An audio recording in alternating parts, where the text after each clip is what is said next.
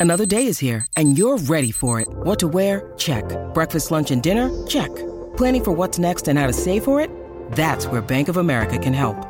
For your financial to-dos, Bank of America has experts ready to help get you closer to your goals. Get started at one of our local financial centers or 24-7 in our mobile banking app. Find a location near you at bankofamerica.com slash talk to us. What would you like the power to do? Mobile banking requires downloading the app and is only available for select devices. Message and data rates may apply. Bank of America and a member FDIC. When you need mealtime inspiration, it's worth shopping Kroger, where you'll find over 30,000 mouthwatering choices that excite your inner foodie. And no matter what tasty choice you make, you'll enjoy our everyday low prices, plus extra ways to save, like digital coupons worth over $600 each week. You can also save up to $1 off per gallon at the pump with fuel points. More savings and more inspiring flavors make shopping Kroger worth it every time. Kroger, fresh for everyone. Fuel restrictions apply. Hello, everybody. This is Marshall Poe. I'm the editor of the New Books Network. NBN listeners like to read books and buy them. So we thought we'd tell you that right now, our friends at Princeton University Press are having a remarkable site wide sale. You can get 50% off books, including ebooks and audiobooks, with the code 50, F I F T Y, at checkout until May 31. You can save some real money on Princeton University Press books. I encourage you to go there and check it out. Welcome to the New Books Network. Hello, everyone. Welcome to another episode of New Books Network. I'm Morteza Hajizadeh, your host from Critical Theory Channel. Today, I'm honored to be speaking to Professor Mathias Clasen. Dr. Mathias, uh, Mathias Clasen is an associate professor of English at Aarhus University in Denmark. His research integrates hard study with the natural and social sciences, in particular, human behavioral biology and evolutionary and cognitive psychology. Today, he'll be talking to us about a wonderful book he wrote called Why Horror Seduces published by Oxford University Press in 2017. Mathias, welcome to New Books Network. Thanks very much. Uh, uh, well, I should perhaps say welcome back. You've been here before. Uh, just very briefly, it would be great if you could introduce yourself to our audience and tell us a little bit about your field of expertise, especially evolutionary psychology, which is a which is a new field in in, in literary studies as well. Mm-hmm. Yeah, sure. Yeah, so I'm um, I'm an associate professor in uh, literature and media at Aarhus University in Denmark. I work in an English department, um, and I'm also the director of uh, something called the Recreational Fear Lab, which is a research center at the same institution. And um, the Recreational Fear Lab is a place where we try to basically um, investigate when people enjoy playing with fear um, and so, you know, it's it's it's related to the work I did in the book Why Horror Seduces, because that book is an attempt to understand why people are attracted to horror movies and scary books and so on. Um, and I found it useful in my academic work to adopt an evolutionary perspective because I think it has uh, incredible explanatory power. It really you know, Darwin's old idea of natural selection and the way in which organisms change over time in response to environmental changes. Um, it explains everything around us in, in the in the biosphere, including humans and and and and human behavior, which would include culture. So even though even though there might be sort of a long and sometimes difficult to spot causal chain between, you know, mid 19th century Darwinian evolutionary theory on the one hand and uh, literature on the other hand, I do believe that that chain is there and that it makes sense to to try to kind of um, trace it. Um, I, I, myself did my PhD on Gothic novels of the 18th and 19th century England. When I had to do the background, uh, let's say review, uh, literature review on Gothic, I was complete. I she was just sick and tired of all those psychoanalytic approaches. And I was looking at it from an eco-critical perspective. There was almost nothing when I started, and there was a wealth of background uh, research on Gothic novels from a psych, uh, psychoanalytical perspective or psychological perspective. And mm. you have also mentioned in your book, you start the book, you, you talk about horror genre and you talk about some of the shortcomings of literature uh, or approaches, critical approaches to Gothic and horror in general. Um, yeah. What are those shortcomings of historical approaches? Yeah, so I included that chapter in the book, which is sort of a review of um, the most kind of common critical ways to to approach Gothic and, and horror.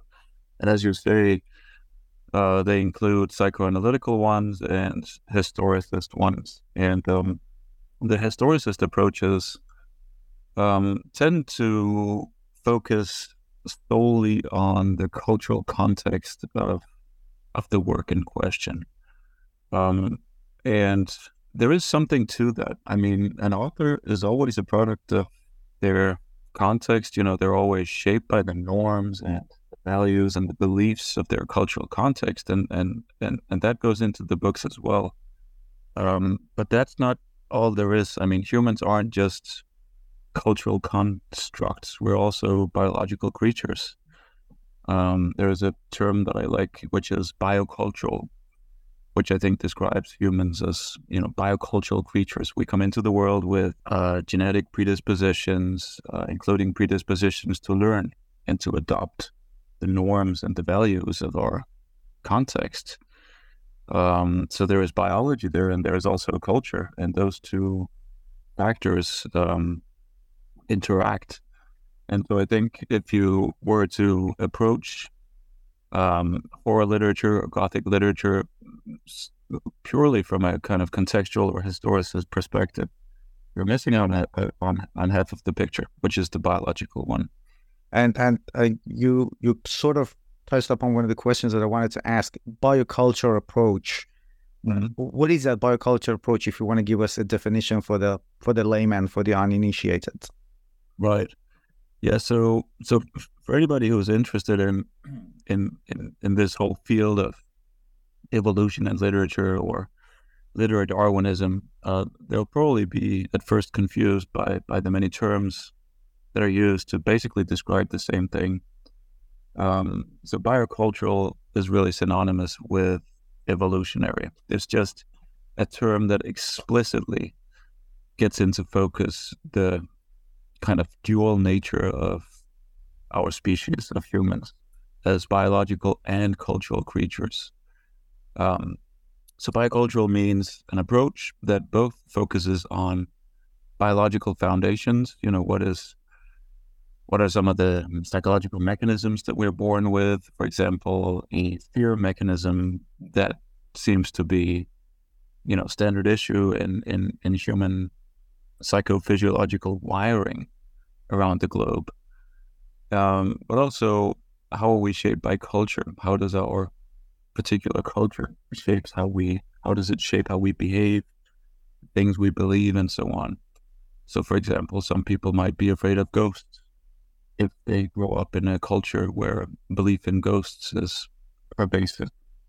So, being afraid of ghosts is the result of an interaction between biology and culture um, an evolved, innate fear system and a cultural belief in that particular kind of threat. And um, so that's something that I hadn't really been aware of for. So I mainly looked at things from a culture perspective. Mm. And I guess to, to, to, to approach things from a biological, biocultural perspective, you do need a lot of background in, in evolution psychology. And yeah. this is what I'm hoping to be able to, you know, uh, familiarize myself more through this interview.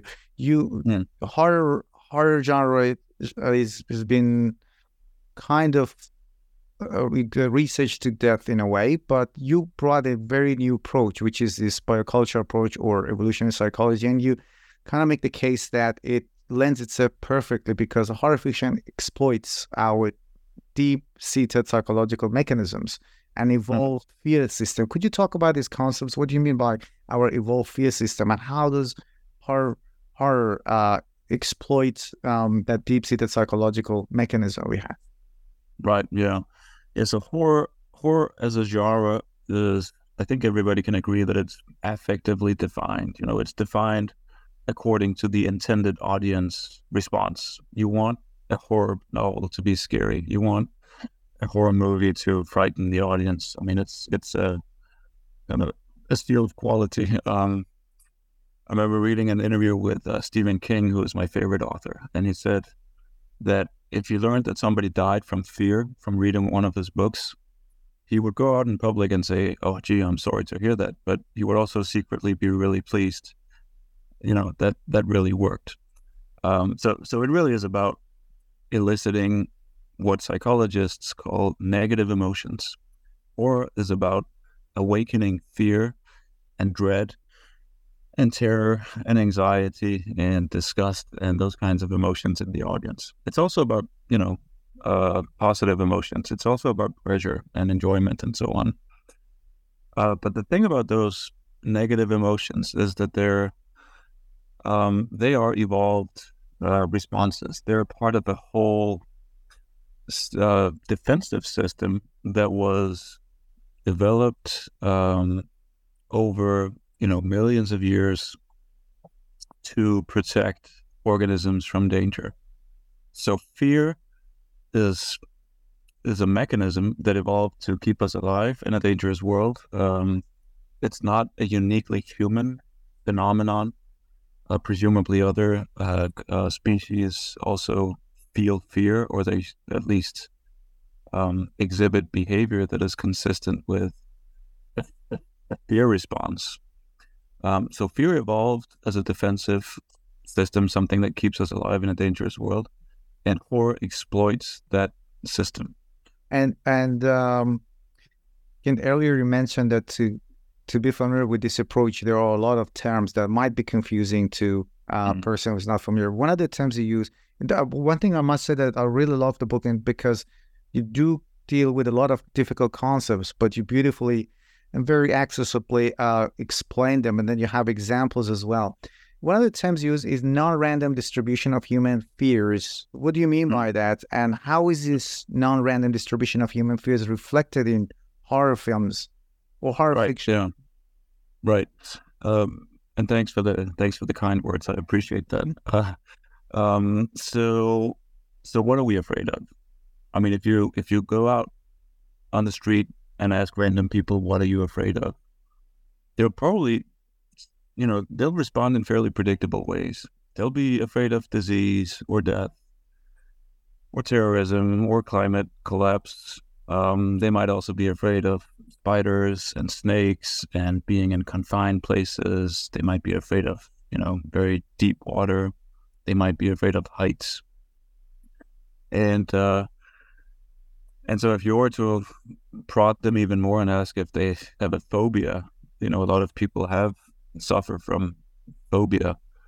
Um, phobic objects also tend to be pretty predictable. Uh, so what I just said before, you know, with the snakes and spiders and heights, and for some people, certain social situations. Um, all of that seems maybe on the face of it uh, kind of irrational. I mean, why should you be afraid of snakes if you live somewhere in the world that doesn't have um, venomous snakes? So, for example, in Denmark, where I live, uh, spider phobia is the most common one.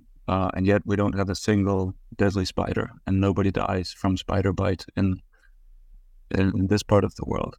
So it seemed kind of irrational, but it really isn't, uh, because the most common fears may not match, you know, what we find in mortality statistics in in um, calculations of what kills people in the modern world but they match very nicely the kinds of things that were dangerous for our evolutionary ancestors hundreds of thousands of years ago when the dark was associated with real danger because that's when the you know the true monsters came out.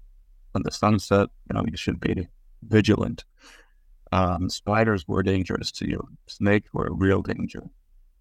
Um, and and so that's what i mean by a non-random distribution of fears. The kinds of things we are afraid of aren't just arbitrary and they aren't solely dictated by culture. Um, they tend to be things that have posed a real threat to our ancestors for thousands or even millions of years.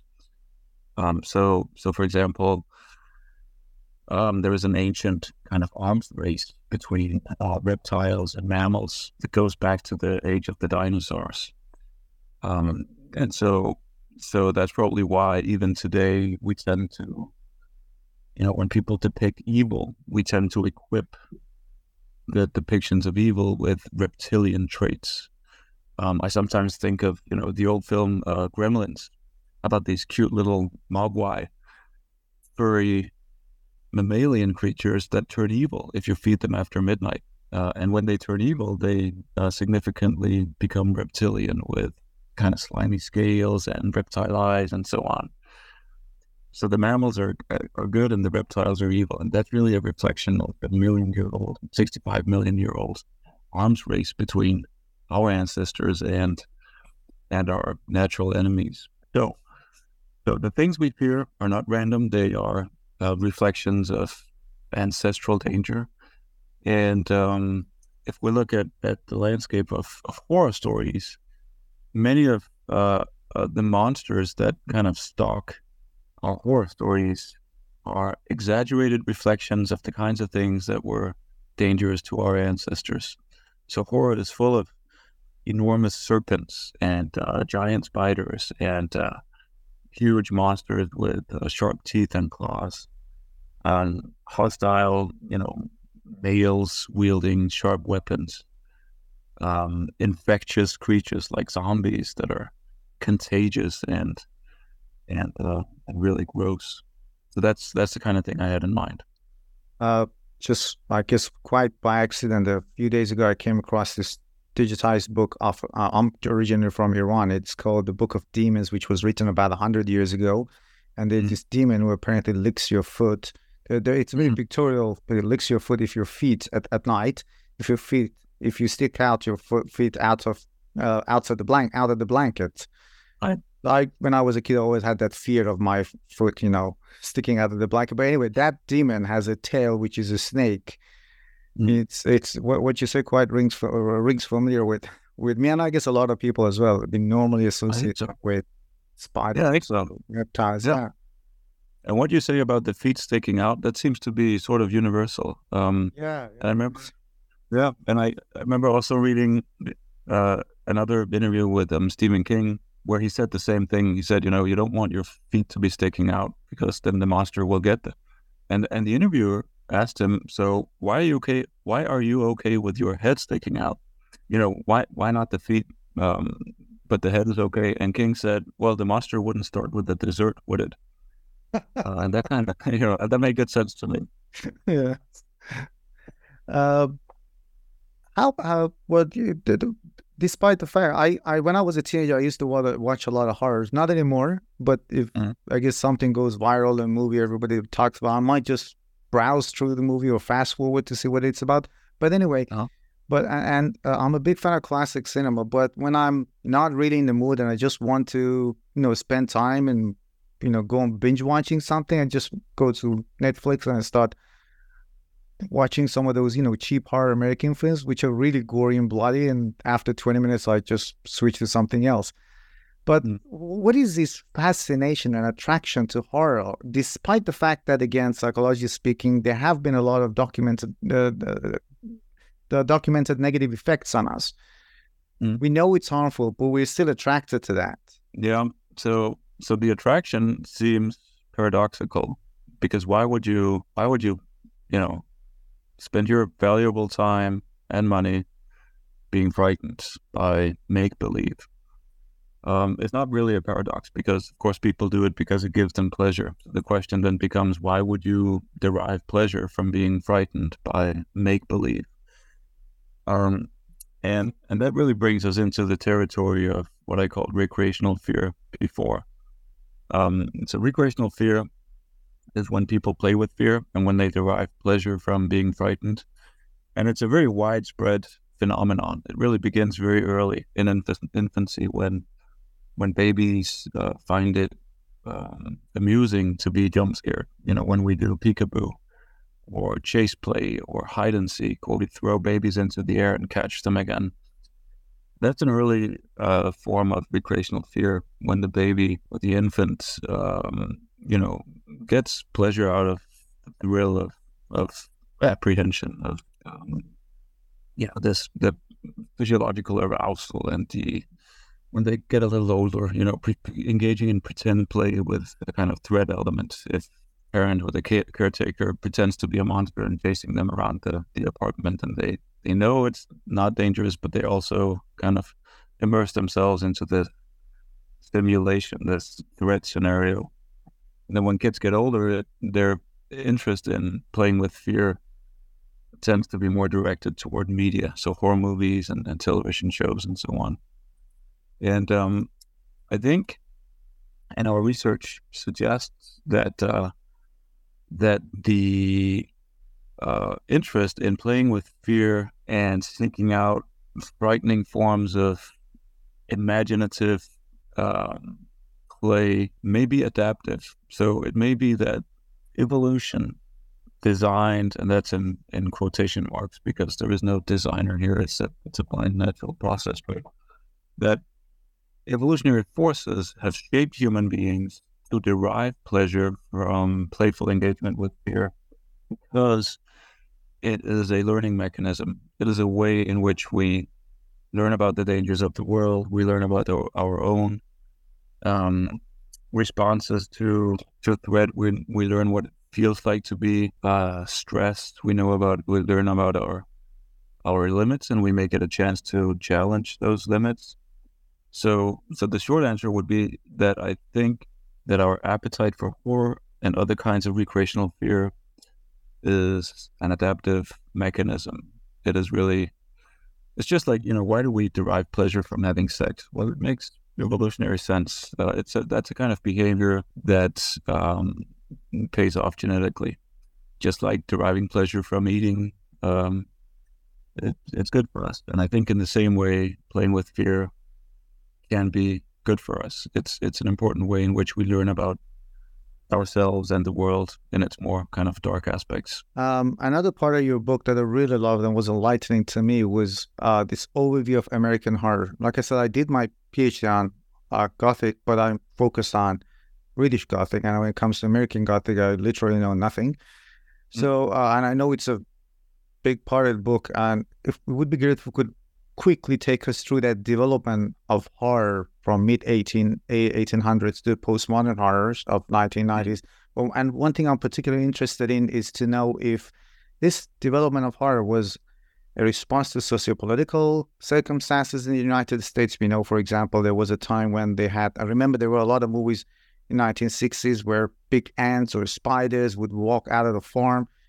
And, mm. some, and, and, and it was sometimes maybe a response to the horrors of pesticides that Americans became more aware of. So, mm-hmm. was it a response to sociopolitical uh, elements, or uh, was it underpinned by human biology, or maybe both? Mm-hmm. Yeah. I think both to to answer that first question, uh, the second question, and the first question or prompt was to kind of chart the development of American horror.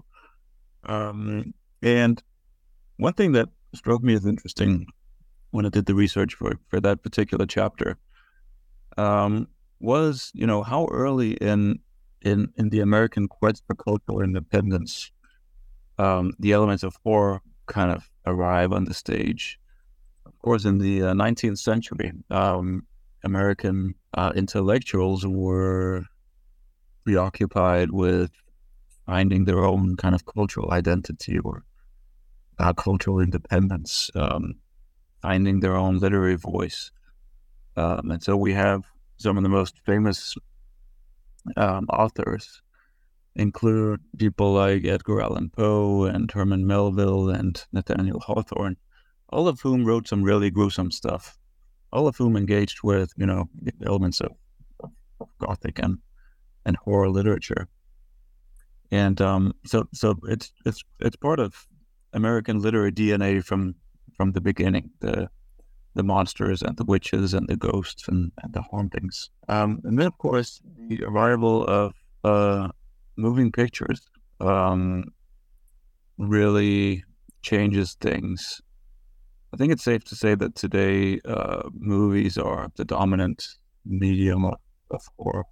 I mean, horror literature is still alive and well, and we also have horror video games and virtual reality experiences and haunted attractions, which are kind of live action, immersive theater.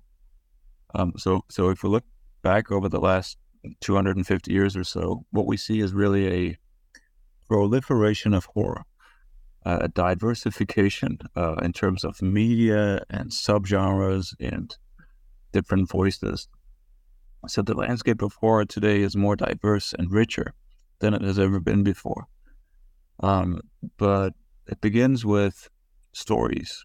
it doesn't begin with literature. I mean, if we wanted to identify the beginnings, we'd have to go much further back, maybe 50,000 years back into the distant past when our ancestors gradually evolved the ability to construct imaginary worlds and, and share those worlds with each other through the medium of language.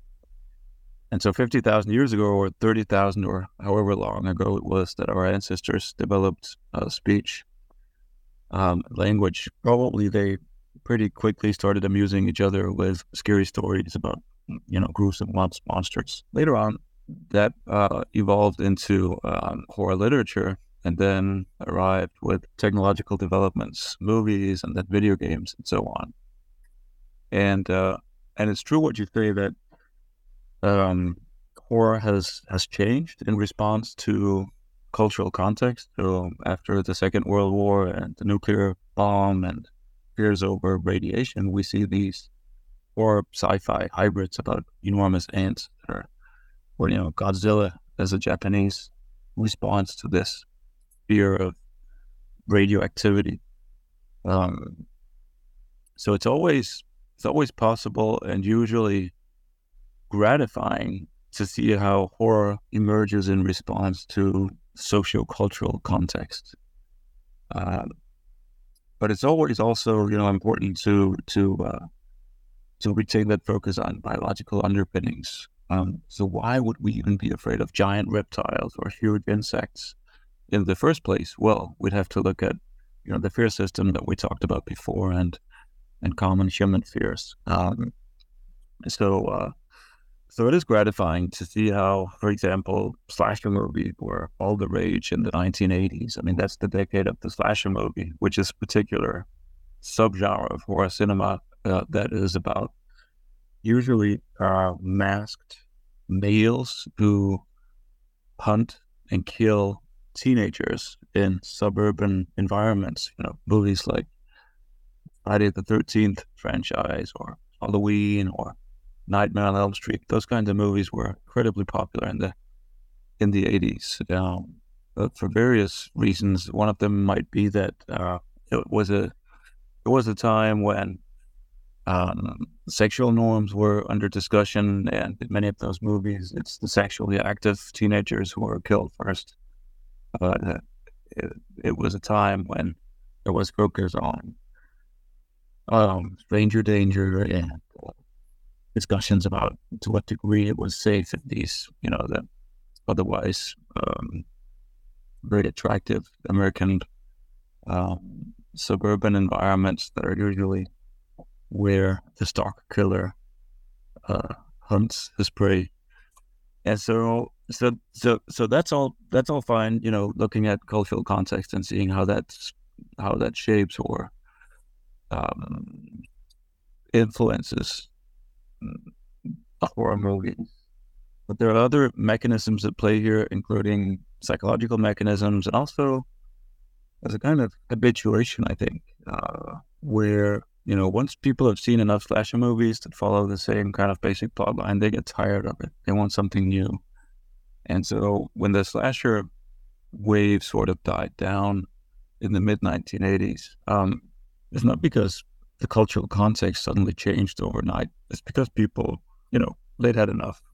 And then, then as a result of that habituation, um, filmmakers begin sort of rearranging the elements of, of the subgenre. That's that's why we see the resurgence of um, slasher movies, but in a more kind of postmodern, ironic, genre savvy form. With well, you could argue that Nightmare on Elm Street uh, has some of those elements, but certainly with the arrival of Scream in the mid 1990s, um, a slasher movie that is very aware that it is a slasher movie and that plays to an audience that is familiar with the conventions of this particular subgenre.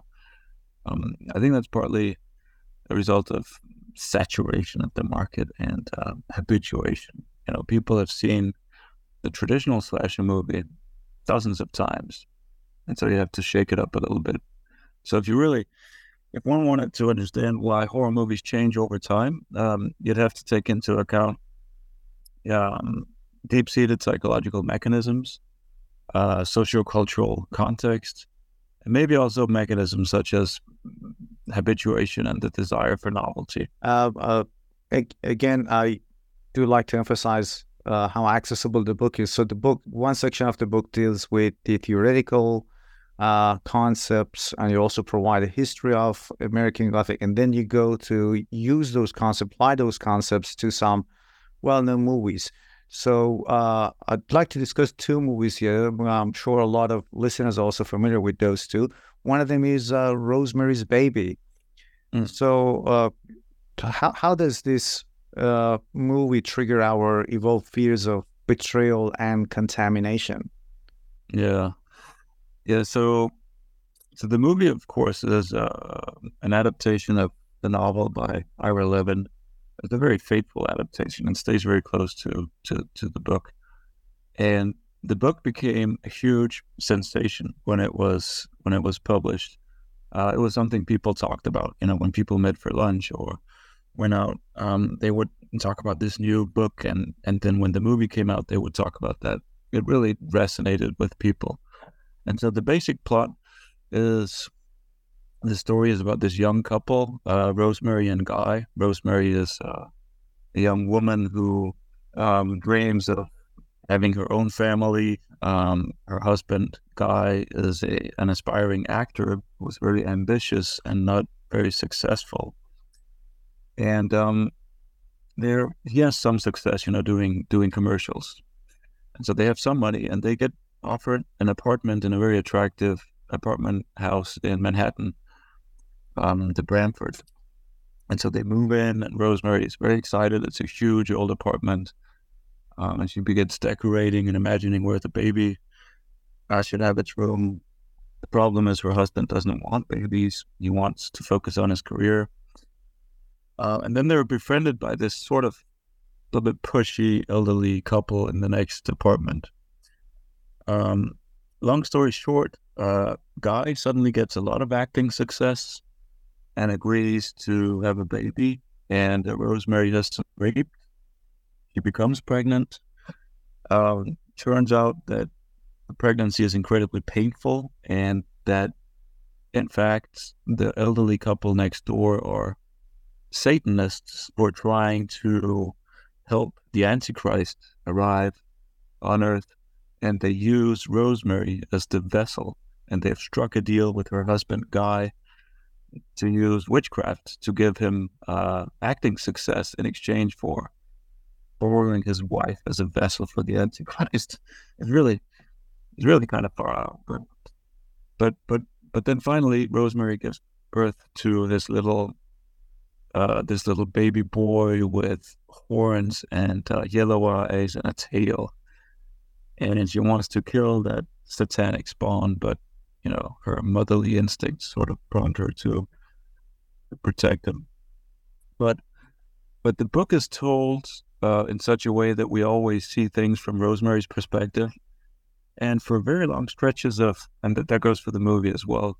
For very long stretches of the story, we don't know who to trust, and we don't know whether the neighbors are, you know, just confused old people or, you know, practicing Satanists. We don't know if her husband Guy has ill intentions or the kind of creepy old doctor she goes to see when the, the pregnancy becomes painful. And and so that that very uncomfortable um, position of empathizing with Rosemary, who doesn't know if she's in danger or she's being paranoid, that really taps into a, a, a very kind of basic human predicament, which is uncertainty and the fact that we can never know exactly what is going on inside other people's minds we can guess and we can try to infer the contents of other people's minds from what they say and from their behavior and their facial expressions and so on. But at the end of the day, we're kind of stuck in our own skulls, and um, and we're stuck with a basic problem of signal detection, of of of having to live in in some uncertainty about whether a cue in the world means danger or isn't really significant. You know, if I'm in my basement alone late at night and I hear a creaking noise, that means that there's a monster or a chainsaw psychopath in the basement with me, or is it just an old bookcase settling? Um, I don't know. I could investigate, but I could also, you know, live in uncertainty. But I think that's something that that book and the movie really exploits this fear of the unknown uh, and the fear that other people have uh, ill intent. Uh, and I think that's that's at least part of why it became such a huge success because it because it so powerfully evokes that that predicament. And and uh, there is another movie, another famous movie, Steven Spielberg's Jaws. That recreates that primal scenario of predation by monster. Uh, it would be yeah. great if we could talk about that a little as well. Right. Yeah. So Jaws is interesting because it kind of become a cultural touchstone. I mean, even people who have never seen the movie will be familiar with that. The you know the two tone, the doo doo doo doo doo that kind of signals the approach of the shark.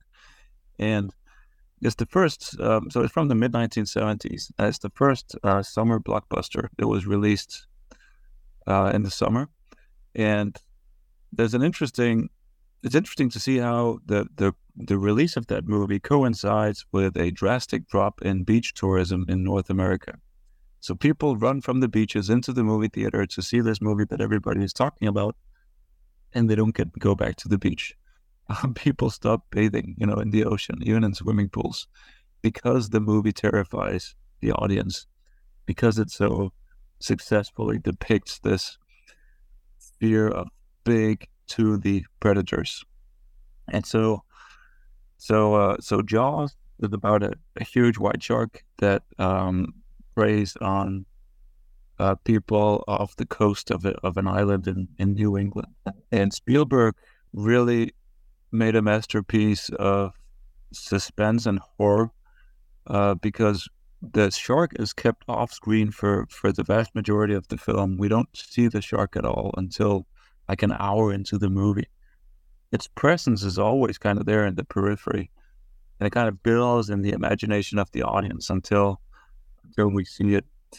Um, and it really, you know, it really effectively triggers those evolved fear responses that we talked about before. Um, because I mean, why why would we even find the concept of a big man-eating shark frightening? That's that is irrational. I mean, globally, more people are killed by falling coconuts than they are by sharks. Cows are vastly more dangerous to people than sharks. But, but cows and coconuts don't have the kinds of features that trigger our deep seated evolved fear system. They don't match the kinds of things that were real dangerous to our ancestors. A shark does, you know, with the dead black eyes and the mouth that is, you know, full of sharp teeth and its intent to kill people. Um, and so that's the kind of very primal fear that, that Spielberg very effectively evoked in that movie. Um, so, um, so I think that's that it's it, it's one of the best. I mean, people debate whether it's even a horror movie or an adventure movie or or some kind of hybrid. I don't really find those discussions very interesting, but I do think that the the horror elements are are very effective. I think I watched that movie again about like eight or nine months ago. I've seen it like six or seven times, but it's mm. a good suspense film, as you mentioned. it is. It yeah. still it still kind of glues you onto the screen when you start watching it. Yeah. Um. Yeah. I'm I'm kind of curious to know if we can this framework that you set up for us about uh, to describe our fascination with horror triggering our deep psychological fears. Can we use this framework to talk about our fascination with maybe some some people's fascination, of course, with extreme sports, which are dangerous, also big with mm. some sort of toys, you know, in the amusement parks. Um, yeah. I don't know what they're called. Like uh, they they throw you like hundreds of meters. It's safe, yeah. but it still gives you that fear, that element of fear. Can we use that um, frame theoretical framework to to describe our fascination with such kinds of uh, staged fears? Yeah, I think so. I mean, it's the same basic um, idea. I mean, it's all about threat simulation. Um, that's that's a term or a concept I have borrowed from um, research on nightmares, uh, threat simulation theory. Mm. I think horror works the same way and other kinds of recreational fear activities, including roller coasters and theme parks and extreme sports and the the childhood uh, games that we talked about before. It's all about pretending uh, to be in a dangerous situation or or kind of cheating the body into responding to um, to cues of danger. I mean, there is kind of a wrinkle in that certain kinds of extreme sports are in in fact dangerous. Um, but I think it's it's really about uh, the amount of arousal. So so we did some research, my colleagues and I, on on the relationship between fear and enjoyment, and we found there is a kind of sweet spot of fear. Um, so people when they seek out horror movies and scary books, and they go to theme parks and so on, amusement parks. That they're looking for just the right amount of stimulation, just the right amount of fear and anxiety and so on. Um, too much, and they get overwhelmed. It's not pleasant for them. If it's not scary enough, it's boring for them. So they want just that right amount. And, and there is some individual variation in that sweet spot of fear. So for some people, they require a lot of stimulation before they reach the sweet spot and maximize their enjoyment. So, for example, I need some pretty scary stuff to really, you know, get my juices going and, and feel that okay, this is this is the kind of stimulation I'm going for because I've seen a lot of horror movies and read a lot of horror books and so on. Um, and maybe some people require, you know, even more stimulation so that make believe isn't enough for them to to get that rush that they desire, and so they they they look to extreme sports where there is an actual element of danger. Uh, it's not something we know a lot about yet, but it's something I'm hoping to investigate more in the future with my colleagues in the recreational fear lab. Um, uh, before uh, we come to the conclusion of this interview, um, I'd like to ask a question about the theoretical approach, uh, which is biocultural approach or evolutionary psychology it does give us a lot of great insights and it's based on science which is not easily which cannot be easily dismissed but to look mm. at something from from horror for example from an evolutionary psychology perspective is it to completely dismiss the let's say cultural studies or cultural standing of such phenomenon or the role of culture and social and society uh, mm-hmm. because there are some hardcore evolutionary psychologists who simply believe in what the science tells them and they completely disregard um, sociological studies, let's say. Uh, yeah. Uh, so, what is your response to criticism against uh, evolutionary psychology? Yeah, I think that's a that's a really good question and a very important point to get into focus because I actually agree with some of those criticisms that a lot of evolutionary psychology tends toward being kind of reductive. Um, there is value in in in causal reduction, um, but when you reduce a phenomenon to its constituent parts, you also run the risk of losing some, you know, some of the complexity or some of the aspects that that that make that phenomenon interesting. So, so if you were to reduce all of, you know, horror literature to uh, imaginative depictions of threat scenarios. Sure, I think that that's part of the picture, but that's certainly not all of it. Um, so I myself, I've mentioned Stephen King already several times today. King has a unique personality and a unique way of writing, and he's writing in response to the 1970s and 80s and 90s and and so on. And and his books change over time, and I'm really interested in that kind of particularity of his works. Um, and if I were to reduce his works to, to threat simulations, I'd lose a lot of richness. Uh, so I think for a biocultural approach to literature or movies to have value to, you know, beyond explaining some very diff- some very basic patterns, we have to we have to retain focus on uh, culture, cultural context, and individual authors and aesthetic qualities and so on. So we really we can't leave the study of, of literature and movies to the psychologists. We also can't leave it to the traditional humanists who tend to to focus only on cultural context. We really need this kind of integrative, interdisciplinary perspective, I would say. And and and uh, reduction of any kind is always risky business, whether you reduce to evolved psychological mechanisms or to cultural context, um, you're miss, missing out on, on, on, the whole picture. Professor Mathias Clasen, thank you very much for uh, sharing your thoughts on New Books Network about your book, uh, Why Horror Seduces, published by Oxford, New, uh, Oxford University Press. My pleasure. Thanks for having me.